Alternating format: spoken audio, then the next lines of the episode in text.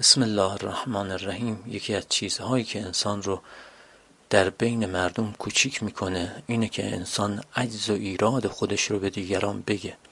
مثلا فرض کنید انسان از نظر مالی ضعیف هست. هر جا که میشینه اون رو بیان کنه.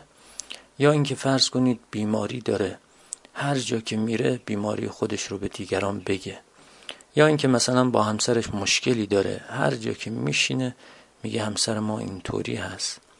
این رفتار انسان به مرور زمان انسان رو کوچیک می‌کنه در میان مردم. ارج و قرب او رو از بین می‌بره. اما در مقابل اگر انسان عجز و کمبوده های خودش رو به خداوند متعال و ائمه علیهم السلام بگه بزرگ و با عظمت میشه. انسان به خداوند عرضه بدارد خدایا من این مشکلات رو دارم. اون وقت این موجب قرب و عظمت انسان میشه. یکی از مصادیق این رفتار جناب جون غلام عبا عبدالله الحسین علیه السلام هست. روز آشورا امام حسین علیه السلام جون رو از رفتن به میدان باز داشتن. ولی او خطاب به امام خودش گفت والله هرگز از شما جدا نمیشم تا خون من با خون شما درآمیزه.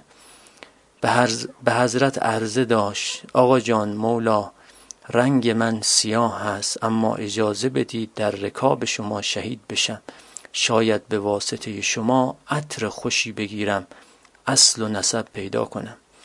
خوشا به سعادت جون در روز آشورا به شهادت رسید. نقل شده که ابا عبدالله الحسین علیه السلام بر بالینش اومد براش دعا کرد. اللهم بیض وجهه و طیب ریحه و حشره مع الابرار و عرف بینه و بین محمد و آل محمد.